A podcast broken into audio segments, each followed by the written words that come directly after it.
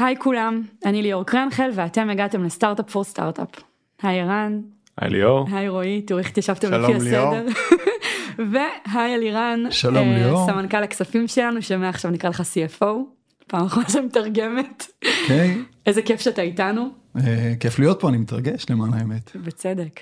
ואחרי שבעצם בפרקים הקודמים סקרנו את האירועים המרכזיים על פני ציר הזמן, אה, ודיברנו על השחקנים שחשוב להכיר בתהליך הנפקה ועל שאלות בסיסיות, בפרק הזה נדבר על השלב האחרון בתהליך, שלב שנקרא ה-road show. ה-road show בעצם מסתיים בקביעת השווי של החברה ובהרכבת הבוק, אה, שזה בעצם אה, בחירת המשקיעים, וכמובן באירוע חגיגי בנסדק וקונפטי וכאלה.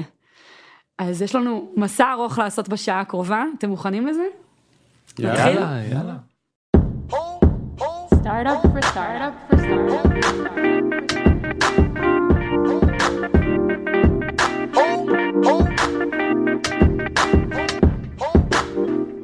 אז הרוד שהוא בעצם אה, עשרה ימים כולל סופש באמצע שבהם אנחנו על הילוך ממש ממש ממש גבוה נכון?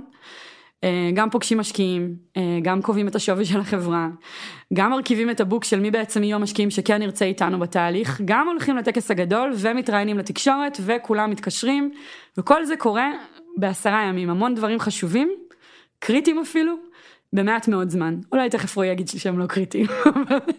הגענו לשם כבר, אה, כן. כן, חכה. אז אני אוסיף עוד דבר אחד ואז אני באמת רוצה לשמוע קצת מכם אבל עד עכשיו בפרקים הקודמים דיברנו על תהליכים ארוכים תהליכים של חודשים סיפרנו שכתיבת התשקיף היא תהליך באמת ארוך אה, פגשנו משקיעים עשינו הרבה דברים שגם אה, כמות הזמן שהם צורכים די תלויה בחברה יש חברה שתחליט לרוץ אותם ויש חברה שתיקח לעצמה שנתיים כדי לעשות אותם.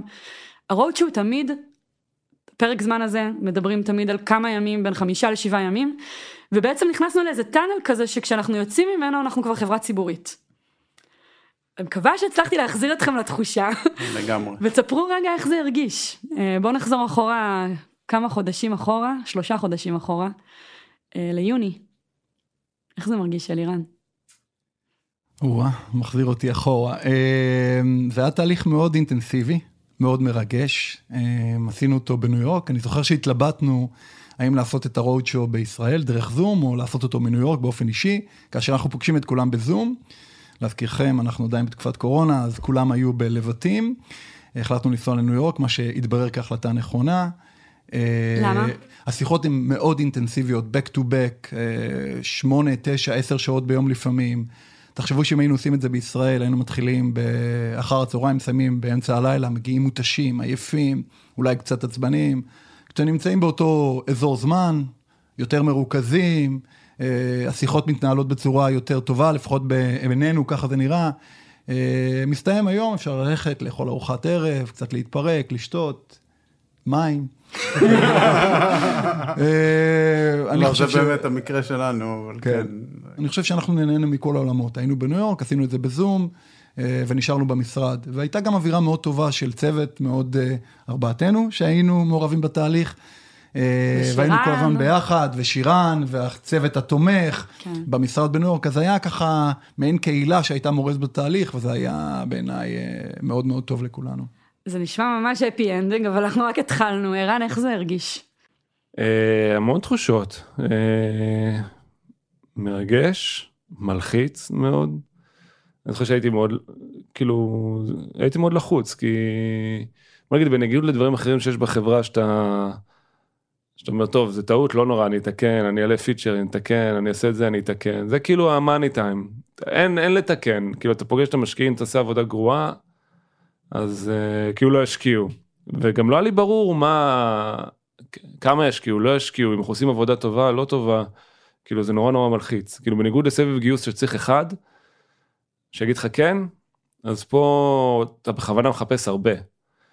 ואומנם השתפרנו מפגישה לפגישה, אבל זה כזה תהליך שגם היה קצת קשוח, כי לא אין פידבק. אז uh, נוצר הרבה לחץ, כאילו לאורך התקופה הזאת, והתרגשות ותחושות כאלה. רועי. אמ, תבחר מילה אחת שמתארת את התחושות שלך בשבוע הזה. לפני או אחרי, או בתוך כדי, כי לפני זה אמרתי יאללה בוא נעשה את זה, לא היה לי יותר מדי אה, התרגשויות, היה כאילו התאחדו מטרה. כולם עשו את זה, כן. ומסלילים אותנו, ויש בנקאים, יש זה, כולם כאילו תומכים בנו, אנחנו לא, לא צריך יותר מדי להבין. ותוך כדי? אף אחד לא מסביר לי מה קורה, ומסלילים אותי לתוך הדבר הזה, ואני הייתי שמח לדעת מה המטרה של מה שאני עושה. מעולה. אני רק רוצה להוסיף, אה, רועי מדבר, אני חושב קצת אי ודאות שאתה בתהליך כן. הזה, אבל משהו שהיה ייחודי אצלנו, אני חושב שדיברתם על זה גם בפרקים קודמים של הפודקאסטים, שלא קיבלנו כמעט שום דבר כמובן מאליו. והייתה גם בתנאי אי ודאות הרבה עבודת הכנה. אני זוכר ליאור שאת דיברת עם אה, אחד הבנקאים שלנו, אלן אנקו, ובעצם ביקשנו לדעת מי המשקיעים ולדרג אותם ולקבל רשימות, אז כן עשינו שיעורי בית, וכן אה, הסתכלנו על משקיעים לפי קטגוריות שונות. כמובן, על בסיס מה שהיה ידוע, אנחנו לא יכולים לצפות איך הם יתנהגו אחרי הפגישות איתם, אבל אני כן חושב שאחד הדברים שאני באופן אישי לוקח איתי מההנפקה הזאת, ובהנפקות הבאות שאני אעשה, אה, כשאני אהיה גדול אני אנפיק כן. עוד חברות. אה, וכן, וזה שבאמת עשינו עבודת הכנה טובה מאוד בתנאי אי ודאות, ואני ממליץ על זה למי ששומע אותנו, כן, אה, לעשות את השיעורי בית הללו. לגמרי. ואתה לוקח אותי אלירן לשלב הבא, כי עכשיו אנחנו ניכנס בעצם להסביר באמת צעד צעד מה, מה זה ה-road show, ויש דברים שנדבר עליהם שצריך לעשות כדי להיות מוכנים, ויש דברים שנדבר עליהם שכדאי לעשות, שאנחנו עשינו, וגילינו שמבחינתנו הם היו must, אבל כמו שאמרת בעצמך, אולי לא כולם ניגשים לזה ככה, וחבל לפספס, כי תוך כדי תנועה בעשרה ימים האלה קשה מאוד להתחיל להתניע תהליכים חדשים. אז יאללה, אלירן, אם כבר אנחנו איתך, תספר רגע מאפס מה זה road show. אה, מה זה road show? זה בעצם אה, אה, סדרה אה, מרוכזת של מפגשים עם משקיעים אה, בשוק ההון שאמורים להשקיע בהנפקה של מאנדיי.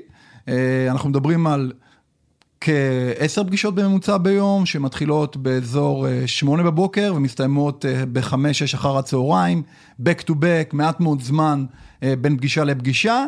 ואנחנו מדברים על בערך אה, שבעה, שמונה ימים כאלה מרוכזים, שבסוף כל יום יש מעין שיחה עם הבנקאים שמלווים את התהליך, במקרה שלנו JP, גולדמן, בעצם מעין סיכום של סבב הפגישות, פגישה פנימית שלנו שככה מחדדים אחד לשני מה עשינו טוב, מה עשינו פחות טוב, איך אנחנו משתפרים, וזה מאוד מרוכז, מאוד אינטנסיבי, אה, נמשך שבעה ימים.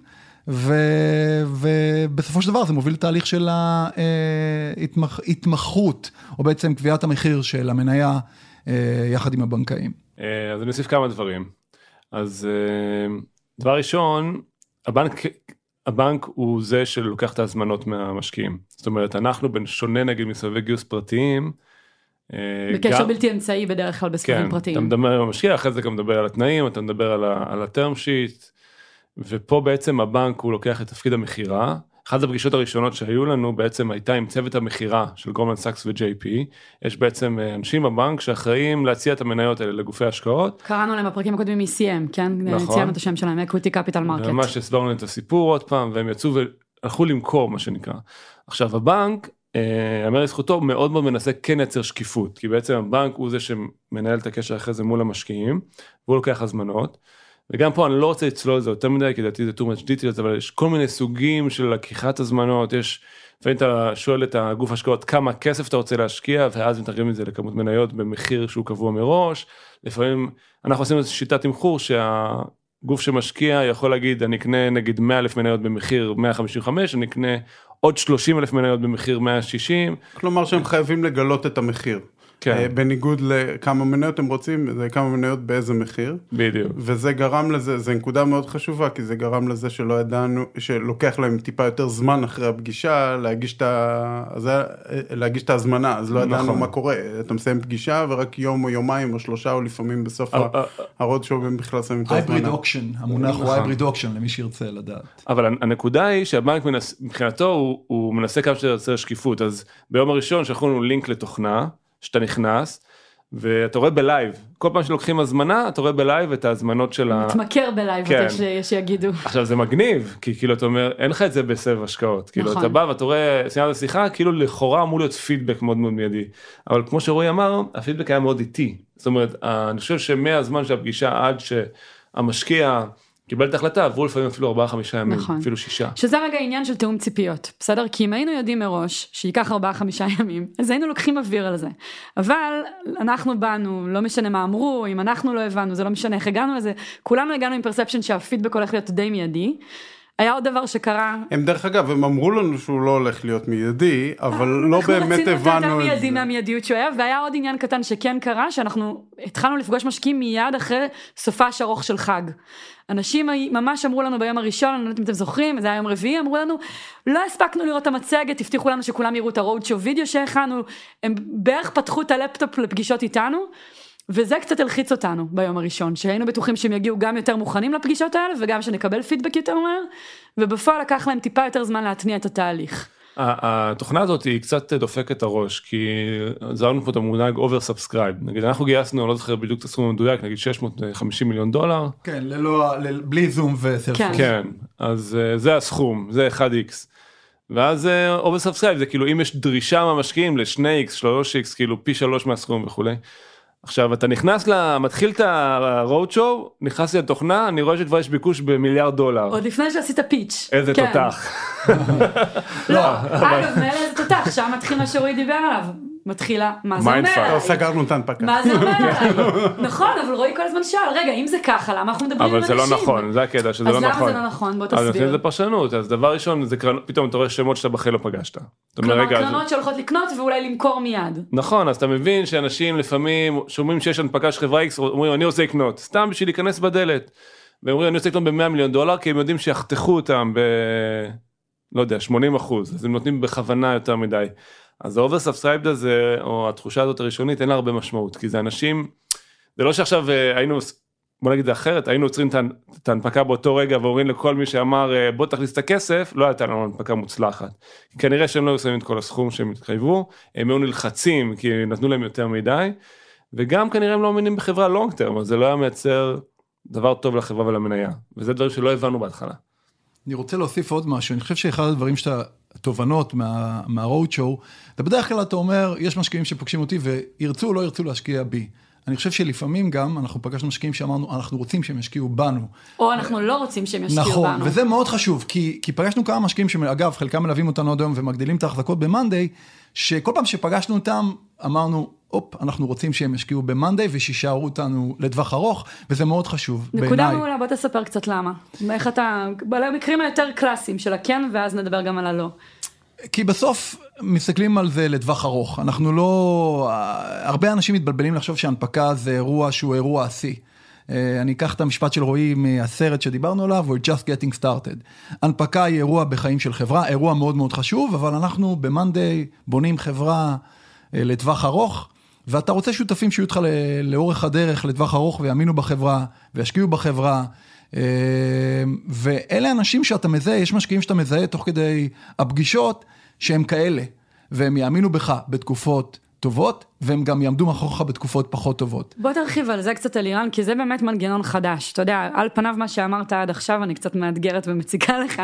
אין בעיה. כל אה, סיבוב גיוס אנחנו רוצים אה, משקיעים שילכו איתנו כל הדרך ויאמינו בנו, אבל פתאום פה נכנסים הדיווחים הרבעוניים, ויש איזה שהם כלים חדשים שנוצרים. אז אחרי בוא זה יש להם תספר גם קצת. ליקווידיטי יכולים כן. למכור בכל זמן. הם יכולים לצאת בכל זמן שהם רוצים, אז תספר קצת יותר איך מזהים את האלה שבאמת רוצים להיות איתנו לאורך זמן, וגם באמת מה המשמעויות, איפה הם היו עלולים לעזוב, או, או איפה אתה מקבל את הפידבק הזה רבעון וחצי אחרי, כמעט שני רבעונים אחרי. אוקיי, אז, אה, אז זאת שאלה מצוינת, כי בסוף בחברה ציבורית אנחנו חיים מרבעון לרבעון. בעצם הדיווחים של, על תוצאות הרבעוניות של החברה אה, בכל רבעון, אנחנו תכף הולכים לעשות את אה, אה, רבעון שלישי, שזה הרבעון השני שלנו כחברה ציבורית.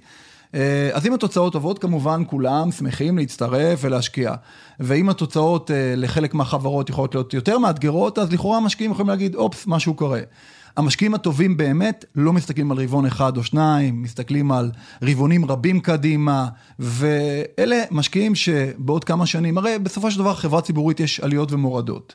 יהיו לפעמים תקופות בעתיד אולי פחות טובות, המשקיעים האלה יישארו איתנו, ולכן, אולי אני מקווה שעניתי לך על השאלה, אנחנו רוצים את המשקיעים האלה איתנו לאורך זמן, המשקיעים הטובים באמת, לא פליפרים. ואיך אנחנו שקורה. מזהים אותם אה, תוך כדי התהליך הזה? כאילו אולי מה, אני- מה המידע שאנחנו אוספים עליהם כדי שנוכל אה, לקבל ביטחון שיש סיכוי שהם יהיו כאלה? דבר ראשון זה תחושה שבא מישהו ואומר לך תקשיב נרשמתי למוצר אני מאמין ב space הוא נותן לך ניתוח של ה space.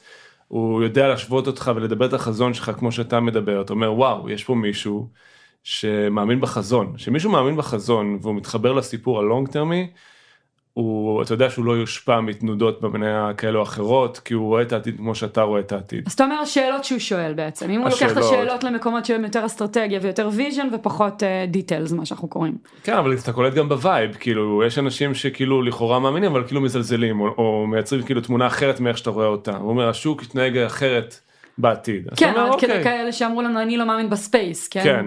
היה לנו אחד כזה, כן. אז ואחרי זה הוא גם שם הזמנה, ואמרנו אוקיי, אבל לא, לא מתאים, כאילו, אין לנו סיבה לחשוב שהוא יישאר איתנו לאורך זמן. בעצם הם רוצים לפתוח פוזיציה, זה העניין, הם רוצים שיהיה להם אה, כמות מסוימת של מניות, ובחברה זו התחושה שלנו, לא אה, לעשות משהו שהוא טרנזקציוני קצר טווח, הנה המניה שלכם תעלה או לא תעלה, אלא האם השוק יעלה, האם תהיו שחקן דומיננטי בשוק, לונג טרם, עכשיו מה שיפה זה שאמרו לנו את זה גם, שהמון קרנות הכי פליפריות שיש הם כאילו... פליפר רק בוא נסביר נחזכיר זה זה כאלה שנכנסות ויוצאות כן. מיד. כשיש עלייה. כן. כן.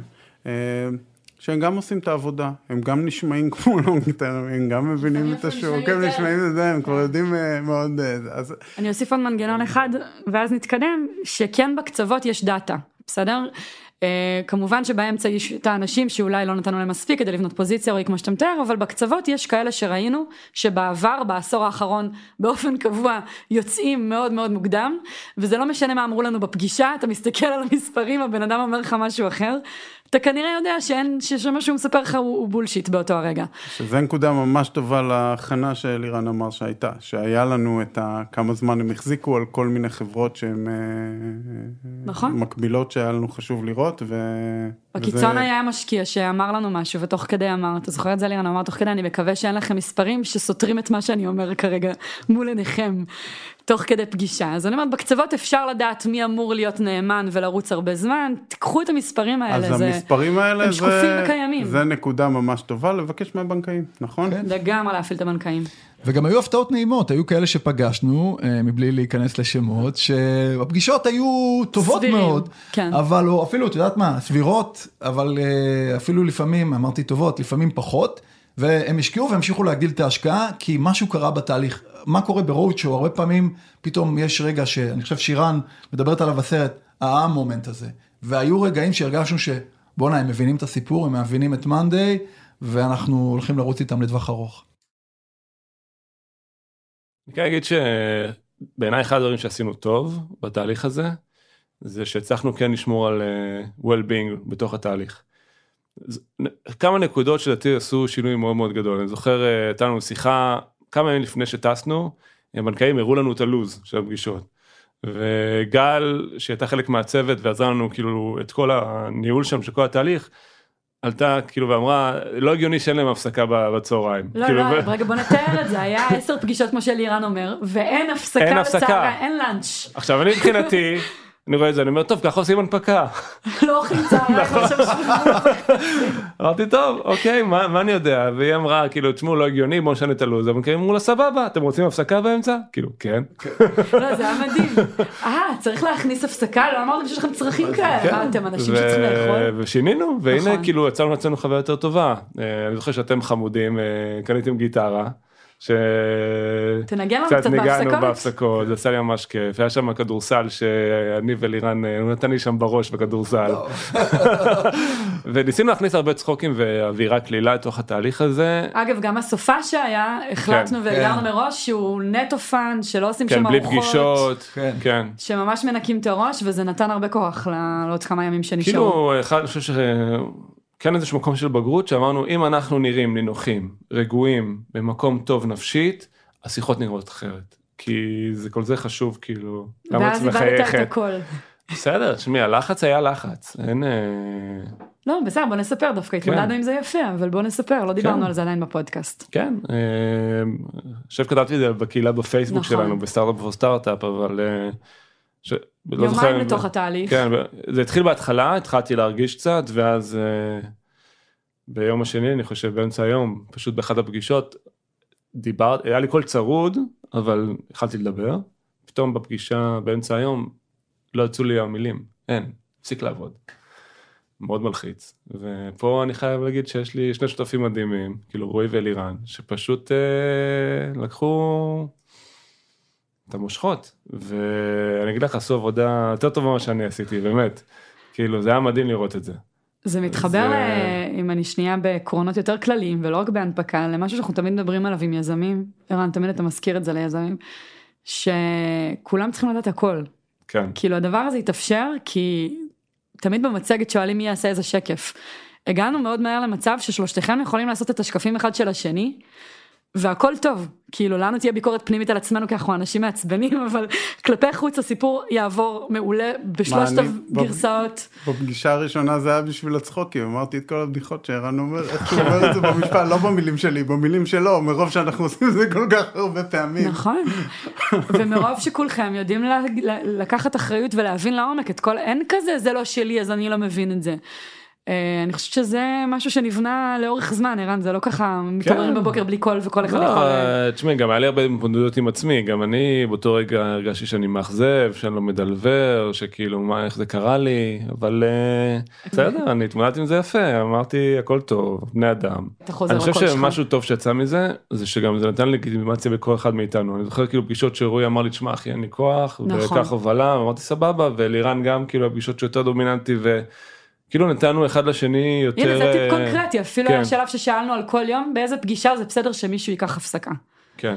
הפסקה זה בין לא להיות בפגישה בכלל ועד להיות בפגישה ופשוט לא לדבר, לא לא להתאמץ, כן. לאגור כוחות, נכון, זה היה בזכות זה. בפגישה האחרונה כבר הוא אמר לי, תשמע אין לי כוח. הוא אמר לי קח את הכל, אמרתי זה לא... אבל אבל אני גם שהיו פגישות פחות טובות והרגשנו שהפגישות היו כמעט מיותרות תמיד באנו לפגישה וזה חשוב סופר מוכנים נכון. סופר מקצוענים כן. לא לא לא זלזלנו וזה מעבר לכימיה אני חושב שבסוף זה תהליך שהיה בו כימיה מאוד טובה זה לא טריוויאלי הרבה פעמים בתהליכים מאוד אינטנסיביים אנשים כבר מותשים ככה נוטים להקל ראש אנחנו כשהיינו מול משקיעים אז היינו כאילו סופר מפוקסים אובדן וגם- קול. ו- וגם קשה לדעת, כי יש משקיעים שכאילו הטכניקה שלהם לדבר זה להיות אה, לא נחמדים, כאילו לשאול דווקא שאלות מעצבנות כאילו. טון ו- מעצבן. טון, כאילו, כן.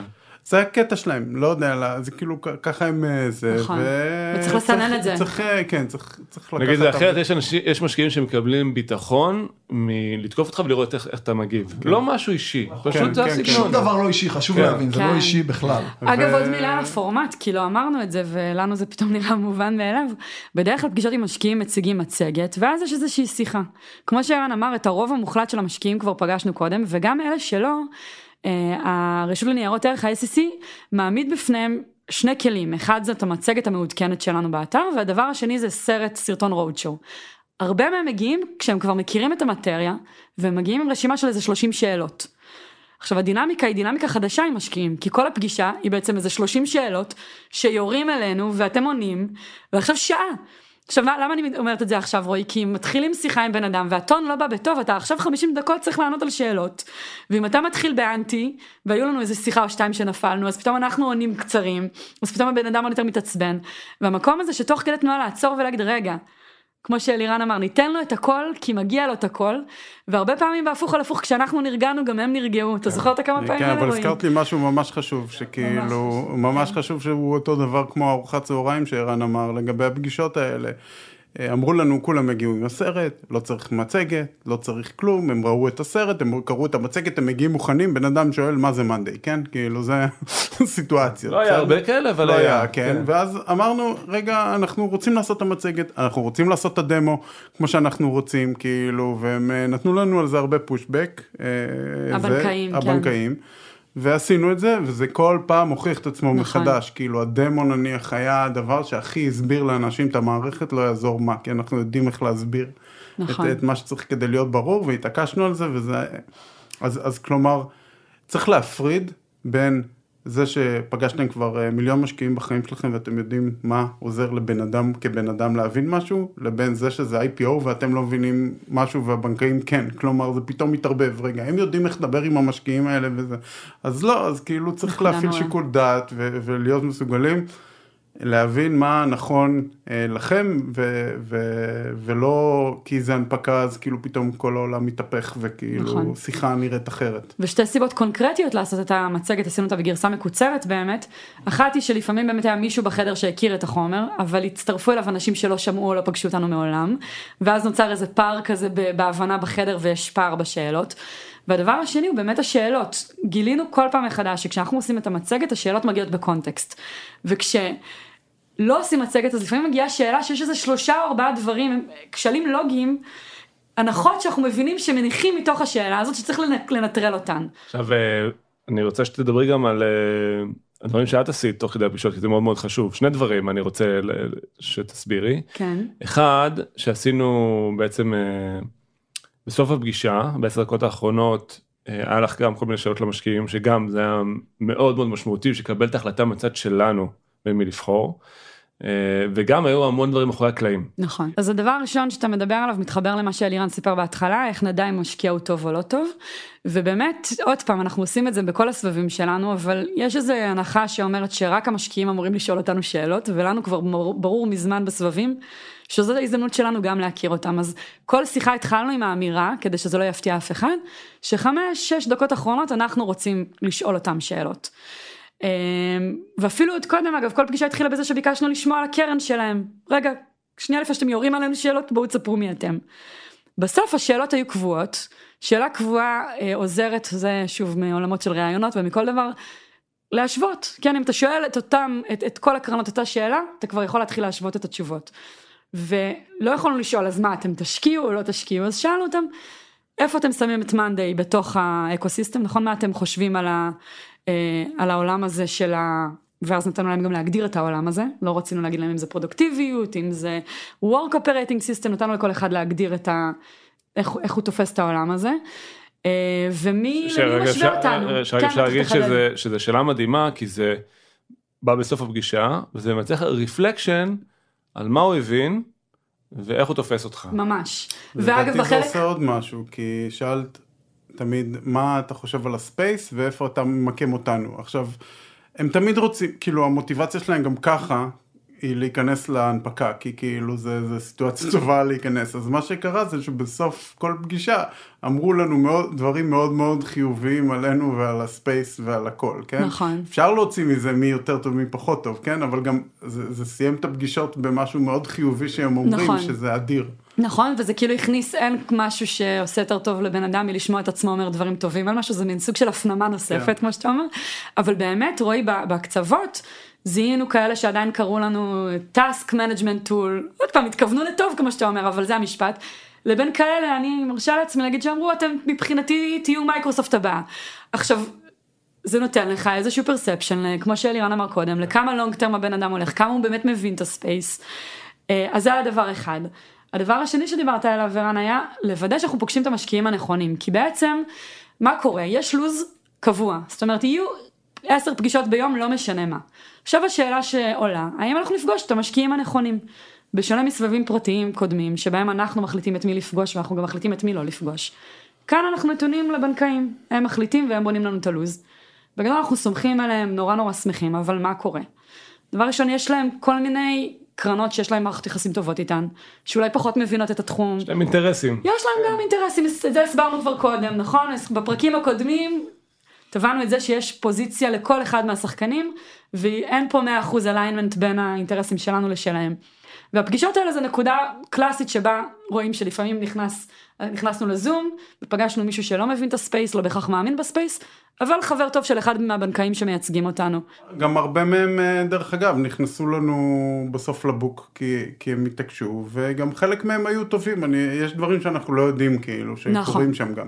ולצד זה היו קרנות שהיה לנו, כמו שאלירן אמר, הייתה רשימה שהכנו מראש, אספנו דאטה והיו כמה פגישות שנקבעו עם כל השמות שקיבלנו עליהם את כל הדגלים האדומים, שהם לא מבינים והם הפליפרים ואין טעם לפגוש את האנשים האלה. ולנו הציגו אותם בתור אנשים שכן מבינים. מה שאני עשיתי בין פגישות, היה לוודא כל הזמן על כל הפגישות הבאות שלנו, קודם כל שהאנשים הנכונים מגיעים, לא תמיד, אה, לפעמים יש את השם של הקרן הנכונה, אבל מגיע מישהו שהוא לא בעמדה של קבלת החלטות, הוא לא הבן אדם שמבין את הספייס. זה היה איך באמת אפשר, לא איך טוב. אפשר זה- למקסם את הזמן? זה היה ממש לא טוב שמביאים איזה אנליסט שכאילו הוא עושה אנליזה לתוך הקרן אבל מי שמחליט לא נמצא בפגישה. נכון. ו- וכאילו אז, אז למה ו- ו- staff הוא בא לא לבד, נכון. כן, אז אז את הדברים האלה מנענו באמת בהכנה בין לבין. אה, ווידאת שאנשים כלומר- שפגשנו גם יגיעו. נכון. ו- כן זה, והיו זה כמה- השאלה כי ביומן הם הופיעו הם פשוט לא עלו אז נכון. כאילו אנחנו צריכים זה זה כאילו היה הרבה שם back, נכון, הרבה הרבה הרבה back channel של לוודא שהאנשים שכתוב שיגיעו אכן מגיעים, מבינים למה כדאי להם להגיע, אנחנו מבינים למה לא. אה, והיו גם קרנות שביקשת אה, שיגיע המנהל של הקרן, נכון, כאילו היה כל והם מיני... הגדילו החזקות ביחס למה שהם תכננו לשים, נכון, אז הרבה עבודה, שוב זה חוזר למה שרועי אמר, זה היה הרגע להיזכר שאנחנו כבר יודעים לעשות דברים ואנחנו צריכים לעשות דברים כמו שאנחנו יודעים, ולהיעזר ולהפעיל את הבנקאים, אבל לא לבנות על זה שהם עושים את הכל מראש, ולוקחים את כל השיקולים שלנו. עכשיו למה זה יותר חשוב מבסתם סיבוב? כי היינו back to back, הייתם גמורים. ומורלית, מנטלית, כשעלינו לפגישה והבנו שאין את האנשים הנכונים על הפגישה, ועכשיו שעה צריך לדבר גומר, כן. עם הבן אדם הלא נכון, זה גמר אתכם, זה קרה איזה פעם או פעמיים ביומיים הראשונים. אין, זה כאילו, הייתם, אני זוכרת אתכם יוצאים מהחדר. למה אני מדבר עם הבן אדם אלירן הזה? חייך תמיד, אבל רועי וערן אה, הולכים להם לאיזה חדר ככה, מסתגרים. כן, את יודעת מה הייתי יכול לעשות עם השעה הזאת? נכון. נכון, עדיף היה לעשות מדיטציה בשעה הזאת ולא. נכון. אה, לכן האפטום הזה של הזמן היה קריטי. עוד דבר שבדיעבד הבנו רועי, זה העניין של טיפה, לופ. צריך כן. להוריד טיפה את הלחץ מהדבר הזה, כי לדעתי בסופו של דבר, אה, כאילו לעשות אופטימיזציה על כל מי שפוגשים, זה לא כזה קריטי, וזה, אני אדבר על הסוף בסוף, אבל פגשנו, פגשנו את ה... אני לפחות, את כל הדברים שאני לא ידעתי ולא הבנתי, שזה היה נכון. כלומר, הרבה מהפליפרים האלה, היו, היה צריך אותם, כאילו בוא נגיד ככה, אם היינו מביאים רק למשקיעים שהם לונג טרם, אף אחד לא היה מוכר, לא היה נכון. מסחר במניה, זה היה נורא. אז צריך איזשהו כמות של כאלה, נכון. צריך גם שהם יעשו את זה לא רק ביום הראשון, אלא בשבוע הראשון, בחודש, יש שם המון המון המון ידע שנמצא בצד של ה-ECM מה שנקרא, והבנקאים, ושאין לנו אותו, באמת שאין לנו אותו, בשביל זה הם שם, זה התפקיד שלהם. אז בסוף, לי תמיד יש את ה... מה שנקרא בדיעבד, את המתח הזה בין מה שאני יודע והיו צריכים להסביר לי, וככל שהיו מסבירים לי היה יותר טוב, כן? לבין זה שכאילו זה מה שהם עושים, ולסמוך עליהם, כן. ו-trust the process, וזה process, ומלא חברות מנפיקות, וכאילו זה, זה threaded path, כמו שאומרים. אז כאילו, אם קורה משהו שהוא לא מה שציפינו, הכל טוב, אפשר להתקדם, זה, זה לא הדבר הכי קריטי. אולי דבר אחרון ש, שזיהינו והאמת שלקח לנו קצת זמן להבין אותו זה החשיבות של פידבק תוך כדי תנועה, נכון? פידבק מהבנקאים על איך באמת התהליך מתקדם. רוצה לספר על זה קצת ערן? כן, אז אני חושב שזה, בוא נגיד, בכל השבוע הזה, זה הדבר שהיה הכי קשה לנו. כי- מנטלית, שוב. כן, מנטלית, כי אמרנו שבחרנו ב hybrid auction, והזכרת גם שיום שני היה חופש, והשבוע התחיל קצת ביום שלישי.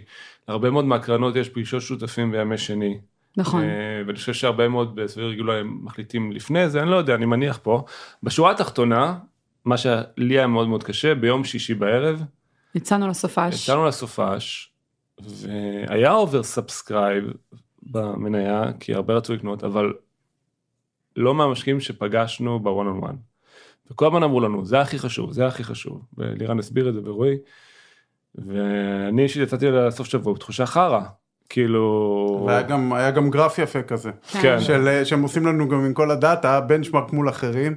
יש את איפה שכולם היו בהנפקות שכאילו לפני חודש ב, בשלב הזה מבחינת subscribe של הוואן און וואן, אנחנו למטה, בתחתית הרשימה, אני- פלט אה, זה, זה אני כאילו- ממש זוכר רגשית, יום שישי, היה לנו פגישות פגז. לא זוכר את מי פגשנו, היה פגישות נכון. פגז. אחת אחת. בכלל, כן. הרגשתי שהשתפרנו מיום ליום, וסיימתי את זה באווירה מטורפת. נכון. ואז היה לנו שיחה עם הבנקאים, ואז הראו לי. את המצגת המחורבנת הזאת, סליחה, ומראים את הגרף, ומראים לנו שאנחנו באחוזון אה, הנמוך. שיחס ההמרה, רק נסביר מה ביאס אותנו, יחס ההמרה בין פגישות one on one לבין כאלה ששמו כסף כבר, כן. שמו הזמנה, הוא הכי נמוך. אני יצאתי לסוף שבוע, בא לי למות. הם לא היו לחוצים, לזכותם, מה נכון. שתרצו, הם הציגו את הגרף הזה, אבל לא התרגשו ממנו, שזה גם היה לנו מוזר, אבל הם אמרו הכל טוב, לא. הכל הולך הם להתקנברט. אמרו ביום שני הכל יסתדר. נכון, עכשיו רועי באמת שותף מדהים תמיד חיובי אמר לי הכל בסדר זה אמרתי יאללה. יצא לי סוף שבוע ניקיתי את זה. עבר שבת, עבר ראשון, טיילנו בסור, היה היה כיף. כיף, האמת שהיה היה כיף, כיף. היה היה כיף. כיף. חזרנו ביום שני, נתנו את הנשמה. הסתיים היום, עכשיו להזכירכם, יום שלישי, יום אחרון. אה, הסתיים היום, ולא השתנה הרבה. ואני חושב ששם היה נקודת אה, שבר. כי אתה אומר רגע, אני יום שלישי זה יום אחרון, יום רביעי pricing, ומה קורה? כאילו, אנחנו מצליחים, לא מצליחים. ועוד פעם אומרים לנו, חבר'ה, זה בסדר, חכו, יש עוד מחר, זמן, היה מחר. גם, הטרמינולוגיה הייתה מחר, המנטרה שהם חזרו עליה, חכו, מחר זה מסתדר. כן. ואז ערן לא יכל לשמוע יותר את המילה מחר. אני באותה נקודה נשברתי האמת, אני חייב להודות, אה, מנטלית, כאילו, הבעיה בבנקאים, ושוב, אנחנו פה בין הפטיש לסדן, כן, הבנקאים, זה, זה תחום עם כל כך הרבה רגולציה, כל כך הרבה משמעות לכל מילה שיוצאת מהפה. אני חושב שבלב הם הרגישו, ש... והם שמעו גם, שהכל בסדר, שהחברה מצוינת, שהמשקיעים מתלהבים, אבל הם לא יכולים להגיד דברים כאלה. הם יגידו, תקשיבו, יהיה בסדר, זה תהליך, כן. אה, אני לא זוכר בדיוק את המ... סט המילים. לא אגיד מכובסות, אבל הם מאוד נזהרים לא לבוא בהצהרות, נכון. שאחרי זה אפשר לבוא ו... כי גם אה, ח- חברות אחרות, הטיטן, אחרי זה זה לא יצא, הם לא רוצים בדיוק. אה, זה, ואז כן. אתה נשאר בתחושה שאתה לא יודע איפה אתה נמצא בכלל, אבל יותר גרוע מזה, מראים לנו בנצ'וורק, זה לא שזה כאילו הכל שחור, הכל כאילו, אנחנו לא יודעים כלום, אנחנו יודעים, זה גרוע, כאילו, לפי לא. המידע שאתם כן, מראים, כן. בזמן הזה מול חברות אחרות, ואז... ניסים להבין, כן? בסוף הם אומרים, תשמעו, לפני חודש זה היה השיא של השיאים של נסדק אי פעם בהיסטוריה של האנושות, אז עכשיו טיפה ירד, הכל טוב, אבל את זה לא קיבלנו את הפרשנות הזאת לפני. נכון. היה פער, וזה הכי הרג אותי, בין התחושה שיצאנו, עכשיו אני פגשתי משקיעים כל החיים שלי, באמת. ברוך השם, אני יודע מתי משקיע מתלהב, אני יודע, כבר גיליתי, לא לצב לאנץ' סמטיים, אלא כאילו אני יודע שהוא מתלהב. ו... ואני רואה שהם מתלהבים, אני רואה שהם בעניין, הם שולחים לנו אחרי זה פולאפים זה, הם רוצים להשקיע, ובתוכנה לא זה רואים לא כלום. מתעדכן, כן. והבנקאים לא מעבירים את המסר, נכון? נכון. כן, כי הם מקבלים משם, הם מקבלים בלי מסרים מאחורה, הם אה, אומרים להם, אה, אנחנו עובדים על זה, אנחנו רוצים זה, נכון. מה, הם לא רוצים גם משקיעים מהצד שלהם, לא רוצים לתת משהו לא טוב ב hybrid auction, שהם לא יהיו off לגמרי ויצאו מהמשחק. פה אני רוצה רגע לקחת אחריות עלינו, הבנקאים האלה עובדים גם עם הרבה סוגים של יזמים, וכבר הבנו את זה, ולירן ציין בהתחלה, שאנחנו החלטנו להפוך כל אבן בתהליך ההנפקה. יש יזמים שלא רוצים את הדיטלס תוך כדי, רק רוצים להתמקד ולרוץ, ואני חושבת שאני באמת, אם יש משהו שאני לוקחת מזה, זה לא לקחת שום דבר כמובן מאליו, משהו חשוב לנו, בהחלט. אנחנו חייבים לתקשר אותו. עכשיו למה אני אומרת את זה? כי בשנייה שערן התעצבן, הושבנו את הבנקאים בחדר, אמרנו להם תקשיבו, אנחנו רוצים real time feedback. כל מילה שאתם מקבלים, כל עדכון, כל משפט, כל לא יודע, אנחנו רוצים לקבל, קיבלנו כל עשר דקות מיילים. עכשיו, באמת אני אומרת לך, אתה יכול לבוא ולהגיד, אוקיי, איך הם לא עשו את זה קודם? כי מישהו אחר היה אומר, למה אתם מוצאים עליי את כל המיילים האלה? יש כאן עניין של תיאום ציפיות, ותמיד זה חוזר לזה שאולי אנחנו לא תקשרנו עד הסוף את הצרכים. שלנו. אני חושב ש... שהבנקאים הם ניסו לעשות מה שהכי טוב לחברה. ולפעמים לחכות עוד יום, לחכות לדקה 90, יש להם leverage על המשקיעים והם ניסו לעשות באמת הכי טוב, אבל מה לעשות, אנחנו בני אדם. אני לא יכול לעבוד בוואקום, אני לא יכול לפגוש כל יום 15 משקיעים כן, ו- ולא לקבל, לא פידבק. לקבל פידבק, נכון. כאילו חייב משהו, אנחנו בני אדם, אנחנו פועלים בצורה הזאתי. ואמרנו להם תקשיבו די, לא אכפת לנו עוד אופטימיזציה, לא אכפת לנו עוד יום, עכשיו, כן או לא, נכנסים לא נכנסים. אני לא יודע אם זה הוביל שינוי, לא יודע, כאילו... הוביל, הוביל לשינוי. אני- אני מאוד מתחבר אגב למה שליאור אמרה מקודם, אה, שאנחנו ביקשנו לדעת, אני, זה נשמע כאילו קודם כל היה happy end. אני אולי אקדים את המאוחר, שווה להגיד, כן. היה conversion rate של 91 אחוז באחד על אחד, שברנו שיאים. כן. כן, הכי, אמרו לנו 70 אחוז זה טוב, 80 מצוין, אם תעשו מעל 90, הנפקה פנומנלי. רגע בוא נגדיל זה היה חודש היו בו המון הנפקות נכון. זאת אומרת גם לא יכולנו לבחור את הטיימינג היו תחרות זה תחרות מלכת יופי ואנחנו נבחרנו במקום טוב והיה אפי זה חשוב אבל כן אה, אני חושב שמה שערן מדבר. אה, יש בתהליך הזה תהליך אינטנסיבי דיברנו על זה נכון? זה תהליך מאוד אינטנסיבי אמוציונלי מעייף. אז טבעי שיהיו נקודות שבירה לאף אחד לא שבר את הכלים. אבל ערן אני זוכר את היום הזה שערן בא ואמר למי שדיבר איתנו אחד הבנקאים תקשיב אני רוצה לדעת מה קורה דבר איתי בשפה שאני מבין. וזה היה ממש במקום. זה לא היה אה, אגרסיבי מדי זה לא היה זה היה ברור מובן ולחלוטין אה, עשה שינוי מאוד משמעותי כי מאותו רגע בעצם הם הבינו שהם כנראה לא מעבירים את המסר נכון, והם תקשרו איתנו בצורה הרבה יותר טובה, והייתה, זה נקרא את האווירה, כי נבנה איזשהו מומנטום כן. לקראת זה.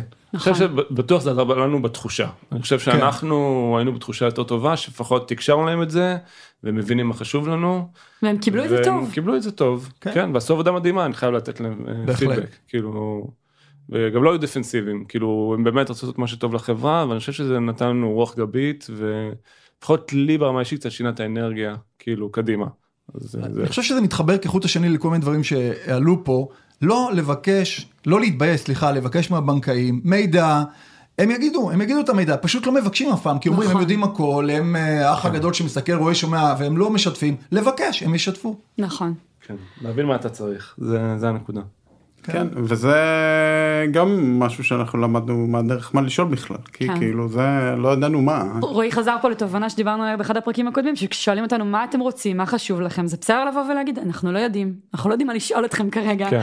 זה שאומרים לך תשאל הכל, אם אתה עושה תהליך בפעם הראשונה ואין לך מושג מה לשאול, אז כאילו כל הזמן יש פה, וגם הבאלנס הוא בין מתי כן, כמו שאלירן עכשיו אמרת, לבקש עוד, ומתי לשחרר, מתי לשחרר, כי היו רגעים שהטבענו את עצמנו בדאטה ובדיטיילס, ו... כן, פתאום וזה- אני- כשאת אומרת את זה אני אומר זה כמו לשאול את ה... לשאול את הבת שלי עכשיו בת 6, שאל אותי מה שאת רוצה על החיים. כאילו? נראה לי מה שאנחנו אומרים פה בעצם זה הסיבה שאנחנו עושים את הסדרה הזאת, כי לא ידענו מה שלא ידענו, נכון. ובסוף שידענו, כבר לא היה מה לעשות עם זה. אז לא היה מה לעשות עם זה, אני חושב שסך הכל כאילו בדרך הגבנו יפה, אבל אה, אה, אני חושב שהמחיר, ה- הלחץ על החוסר ודאות, היינו יכולים למנוע אותו מאוד. נכון. כן, כן. והוא זה שדופק את המוח. יש לנו מרתון של דקות, אה, שדווקא מסמל יפה את, ה, את הזמן שהקדשנו לתהליכים הבאים. שני דברים מאוד חשובים, קביעת הוולואציה, השווי של החברה, וסגירת ה book, שזה בעצם הבחירה שלנו מסך המשקיעים שרוצים להשקיע, מי ייכנס ובאיזה סכומים. כל זה קרה באיזה פגישה של חצי שעה ועוד פגישה של חצי שעה, כן. ביום האחרון, ממש ממש דקה לפני. כשכולם ציפו שייקח לנו שעות ונלך כן. לתוך הלילה, פשוט סגרנו את זה יחסית מהר וזהו. אז מה זה, איך קובעים את השווי, מה אפשר כדי להשפיע עליו, מה הייתם רוצים לדעת על pricing בדיעבד, בוא לירן תאמלק לנו את הסיפור הזה. אני אתחיל, אז uh, בעצם בתום פגישות ה roadshow, שיש לנו כבר איזשהו, יש לנו איזשהו מושג לגבי מה משקיעים רוצים לעשות, ואנחנו מדברים על 91 אחוז, 91 אחוז conversion rate, בעצם אומרים, אוקיי, בוא, הבנקאים מציגים לנו מצגות של חברות דומות לנו ב benchmark, לא בהכרח בשוק שאנחנו פועלים, אלא בכלל, מה המכפילים המקובלים בשוק, באיזה ואליואציות, איזה תחומים, SaaS. אה, אבל כשהתחלנו את ה road כבר ידענו מה המחיר, זאת אומרת הוצאנו את ה... כן, נכון? אבל- אני לא טועה. כן, ידענו מה, ידענו מה הטווח. בדיוק. אנחנו לא היינו, וזה חשוב להגיד, לא היינו גרידים. אמרנו, אנחנו בונים, דיברנו על לבנות מערכות יחסים לטווח ארוך, יצאנו בהנפקה להזכיר לכולם, המחיר היה 155, תכף אני אסביר בקצרה מאוד איך עושים את זה. יכלנו גם לצאת ב-160, אתם זוכרים שהבנקאים לא עשו לנו פושבק, אמרנו לא, אנחנו רוצים אז ש... מה, מה זה אומר לצאת ב-160? זה אומר שזה מה שהמחיר שנבקש וזה מה שהם ישלמו, הוא גבוה יותר אבל הם ישלמו יותר, כן? אבל לא עשינו אופטימיזציה למחיר שאנחנו יכולים להשיג הכי גבוה, אלא עשינו אופטימיזציה למערכת היחסים בינינו לבין המשקיעים. שמחיר שהוא הגון, התחלנו, אם אני זוכר נכון, ב-140, נכון. ואז תוך כדי תנועה היה ביקוש מאוד גדול, עלינו ל-155, וגם שוב, לא לקחנו את הסטרץ', אה, וזה בעצם משקף ואליואציה מסוימת שנקבעת לחברה על בסיס כמות המניות שמונפקת אה, לשוק, ועל בסיס כמות המניות שיש לנו אה, בחברה. בעצם זה גזר ואליואציה של קרוב היה ל-7 מיליארד דולר. באותו זמן, אפילו, כן. אפילו שמונה, אני כבר... אה, כן, נראה לי. אני זוכר שהדולר הזה היה לי ה- 156, שם אותנו מעל השמונה ואז אה, זה היה 155 ואמרתי, טוב, שחרר, עזוב, השמונה." זה לא מעניין, אני אה. לא- לא עושה לזה שום, זה כאילו לא... אני, היה אני, אגיד, טוב. אני אגיד למה זה קרוב לשבעה ואז שמונה, כי יש discount, בעצם הם אומרים אוקיי, אנחנו יוצאים במחיר לשוק, לוקחים ככה אחורה איזשהו discount, כי משקיעים יקנו את זה במעט יותר נמוך, 10 אחוז, 15 אחוז discount, ואז בעצם המ- המניה מגיבה בתחילת יום המסחר, שהוא יום אחרי זה, בעלייה כזאת או אחרת. אתה יודע מה אני אוהבת בשיחה הזאת? את ה meta. זה שאף אחד מכם לא זוכר מה הייתה הוולואציה אומר הרבה. הוא באמת אומר הרבה, עברו עוד פעם שלושה חודשים מאז. אף אחד מכם לא זוכר כרגע מה היה השווי של החברה לא- כשהנפקנו. לא ניסינו לאפטם לזה. כן, כן. זהו. בוא נדבר על זה שנייה. כן. יש לזה משמעות, אין לזה משמעות, כמה לא, משמעות אני- יש לזה. אני זוכר שניהלנו שיחה ואמרנו תקשיב אנחנו לא מנסים לאפטם את הדבר הזה אנחנו רוצים שוב זה חשיבה מול לונג טרם אמרנו אנחנו רוצים להביא את המשקיעים המשקיעים האלה מאמינים בנו אנחנו מאמינים בהם. ואנחנו לא מנסים עכשיו לדחוק אותם לאיזושהי שווי מאוד מאוד גבוה אלא בוא נעשה משהו שהוא הגיוני כדי שגם הם יוכלו להמשיך לקנות אחר כך? הם לא האויב שלנו, כלומר יש כן. איזה קטע כזה ש... הם מנסים לדפוק אותנו. כן, כן. כאילו כולם מנסים לדפוק אותנו, אנחנו צריכים להשיג את המקסימום בשביל עצמנו, אפשר למתוח את זה בנקודה הזאת, אפשר גם לא. ואז אה, אה, זה, שוב, מה שאמרתי בהתחלה, זה מביא למשקיע מחיר נמוך. הוא רוצה לפתוח פוזיציה שהיא הרבה גד- גדולה בהרבה ממה שהוא מקבל, מהאחוזים שהוא מקבל, הוא רוצה נניח פי שתיים יותר אחוזים, והוא קיבל מחיר נמוך, מה זה אומר? שאחרי ההנפקה הוא יוכל לקנות מחיר הרבה יותר גבוה, ובממוצע הוא יגיע למחיר שהוא רוצה. אז כלומר להביא להם איזה מחיר נמוך יותר, אומר בעצם אה, שזה מאפשר להם להגדיל את הפוזיציה. עכשיו מי שלא מאפשרים לו להגדיל את הפוזיציה, הרבה מהם לא נשארים עם פוזיציה קטנה, הם צריכים איזה גודל מסוים. אז הם פשוט עושים לזה דאמפ, זהו, הם אומרים, טוב, לא נצליח, כי המחיר עלה, בסדר? אנחנו במחיר הזה לא קונים את כמה שרצינו, וזה גם עוד יעלה כי נקנה וזה. לא משתלם להם. לא משתלם, אז הם פשוט, כי הם לא רוצים לנהל את זה, כן? אף אחד לא רוצה לנהל איזה, לא יודע, משהו שהוא קטן לעומת הגודל של הקרן שלו. אז פשוט עושים לזה דאמפ ומשקיעים טובים. אז זה גם המשמעות של ה- למי לתת מה, וגם המחיר אה, שקובעים. וזה גם, אה, יש פה אומנות. כן, אני אוסיף עוד משהו, אה, להזכירכם גם בתהליך אה, של גביית המחיר, ישבו איתנו הבורד. ואחד הדברים המאוד חשובים, בסוף יושבים שני יזמים שהקימו את החברה, רועי וערן, והבורד, מאוד סומך עליהם, וממש היה פה תהליך, לי מהצד היה מאוד יפה לראות איך גם הבורד משתף פעולה ואומר, תקשיבו, מה שאתם ממליצים לנו כחברה, למרות שהיו דיונים, וזה דיונים לא פשוטים, כי משקיע ותיק בחברה רוצה לכאורה לאפטם את החזקותיו ולעשות כמה שיותר כסף. זרמו איתנו לחלוטין, סמכו במאה אחוז על מה שבאו רועי ואמרה לנו, תקשיבו, זה המחיר שאנחנו חושבים שהוא המחיר הנכון, כן אפשרות לקחת לפה, לא. פשוט אה, היו, שיתפו פעולה ב, ב, בצורה מלאה, וזה דבר מאוד יפה היה לראות מהצד, כאילו, ודבר מאוד אחרון מכובד. אולי ששווה להגיד, אה, להרים לצוות המטורף שהיה איתנו, כי אנחנו אומרים, טוב, שינינו 150, 155, 140, כל שינוי כזה דורש להוציא מחדש את ה-S1. הרי בסוף כשאתה עושה את ה pricing, אתה מוציא חישובים, וזה הכל נורא מלחיץ. ברגע האחרון, זה מסמך שאין אה, דרך חזרה.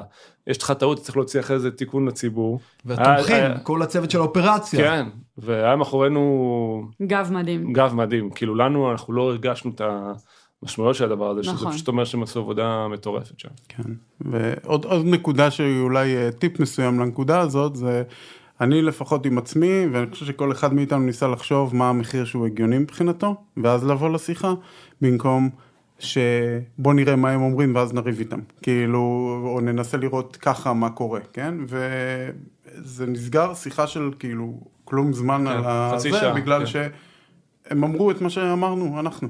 כאילו מה שביררנו, נכון. מה שאמרנו, זה מה שהיה בול, היינו מרוצים, כאילו לא היה על מה... על, על שום דבר, כאילו פשוט הסכמנו לגמרי. אז לי זה עזר התרגיל הזה שאני יודע לפני זה, כן? שאני לא... כאילו, זה הוציא את עצמי מהמקום הזה שאני חושב שזה טוב או לא טוב, אני החלטתי לפני זה מה זה טוב, וזהו. אה, עכשיו, איך הגענו למספר הזה? זה, אני לפחות אה, רנדום, כן? כאילו, זה לא, זה תחושה, כן? זה כמו אה, סבב גיוס. איך עושים בסבב גיוס ואליואציה של חברה? מה שאתה מבקש מול מה שאתה מרגיש, ובסוף גם לא להיות גרידי וכאילו... זה אז בערך אותו דבר.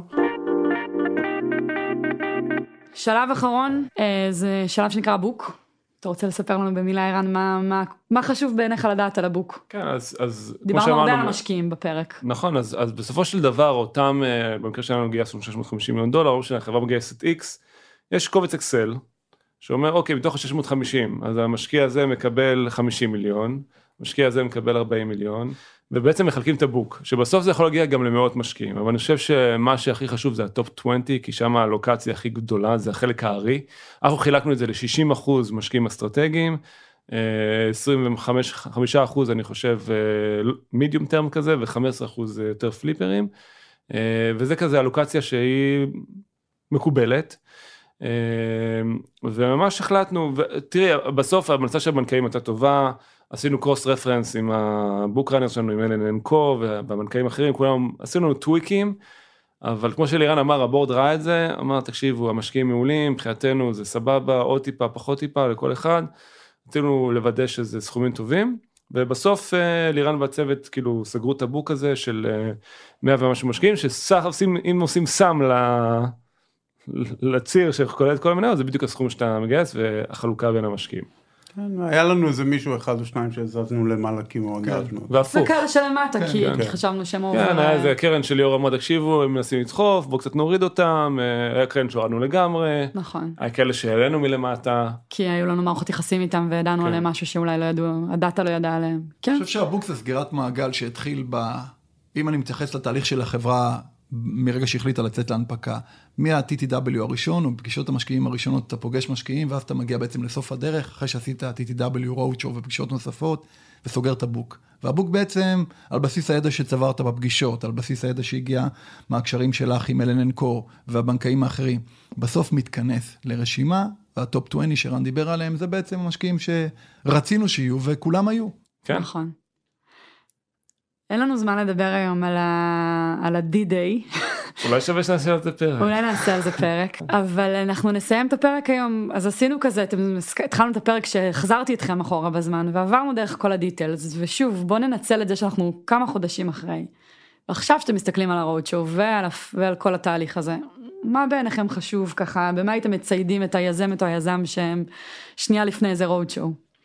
אה, אני חושב שנתתי את הטיפ הזה בהקשרים אחרים כמה פעמים אבל יש תחושה כזו שאתה נכנס לטריטוריה לא ידועה שכולם יודעים יותר טוב ממך אבל בסוף אתה יודע הכי טוב מה נכון לך. ואם אתה יודע לתקשר את זה בזמן אמת זה פשוט מקל את החוויה בטירוף. ואני לומד את הדבר הזה כל פעם מחדש, אני חושב שבתור חברה לומדים את זה כל פעם מחדש, אני חושב שעשינו את זה. ותקשורת ולהבנה של הצרכים שלך זה אחד הדברים הכי חשובים. בתהליך הזה שהוא מתבטא בהרבה חוסר ודאות ואובדן שליטה, זה קצת מקום של להחזיר לעצמך את הוודאות ואת השליטה ולהבין מה נכון לך. אוי, אמ, אני מרגיש שכאילו מה שאמרו לנו כל הדרך ומה שאנחנו אמרנו לעצמנו הוא נכון. כלומר, הלונג טרם הוא יותר משמעותי, אה, מה שנקרא, החתונה קורית אבל אחרי זה חיים ביחד וזה צריך, אה, זה, זה מה שחשוב. וגם שאמרנו את זה וגם שידענו את זה, זה עדיין לא משהו שחוויתי אותו, עדיין יש את הלחץ הזה הנקודתי ועדיין יש את האופטימיזציה הנקודתית ועדיין זה כאילו, אם אני לא אשיג את זה, מה זה אומר וכאלה, אני חושב שככל שמשחררים את זה יותר ואומרים, טוב, איך רוצים שהמניה תיראה אחר כך, איך רוצים שהמשקיעים שלנו יראו, ומניה שנראית אחר כך מבחינתי זה שהיא עולה ונראית ירוקה וכולם שמחים, וכאילו, תמיד הגרף של גוגל הוא, אה, נו, או, שיור... או שהוא אדום או שהוא ירוק, כן? אז כאילו לא להיות גרידים בנקודה האחרונה ולהבין שכל התהליך הזה הוא כאילו בעצם אה, עושים אותו הרבה אנשים והוא, והוא פשוט עוברים אותו גם. אה, זה היה, היה משחרר עוד טיפה, מוריד מהלחץ. כן. אלירן? אה, אני אוסיף על מה שערן ורועי אמרו, תשתדלו ליהנות בתהליך. זה תהליך מורכב, זה תהליך אינטנסיבי, תעבדו עם אנשים טובים, הכי טובים, צוות שיקיף אתכם וכמובן אה, תומך בכל ה-road show, וליהנות מהתהליך, בנוסף לכל הדברים האחרים והחשובים שנאמרו פה. אני אוסיף שהדבר היחיד שאי אפשר להתפשר עליו פה, זה הצוות הפנימי שלכם. ולא נגענו בזה הרבה בפרק, אבל כל פעם שנדמה לכם שיש משהו לא טוב, זה הרגע לעצור ולדבר את הדברים פנימית. כי בסוף ישנו טוב בלילה, כי שמחנו אחד על השנייה, ושום, אין לזה תחליף. אז תתחילו את הבדק בית מבפנים, ועל זה יש לכם שליטה מלאה, וזה לא בנקאים, ולא חתמים, ולא משקיעים, אה, ועם זה גם תמשיכו לעבוד ביום יום אחרי זה. יאללה. ואנחנו כאן בשבילכם, גם בקהילה, גם באתר, אם יש לכם עוד שאלות. אה, רועי הבטיח עוד פרק עכשיו, אז אנחנו נתראה בפרק הבא להנפקה. תודה רועי, תודה ערן, תודה אלירן, תודה לכם. תודה ליאור. תודה שהאזנתם. תודה ליאור. Startup for startup for.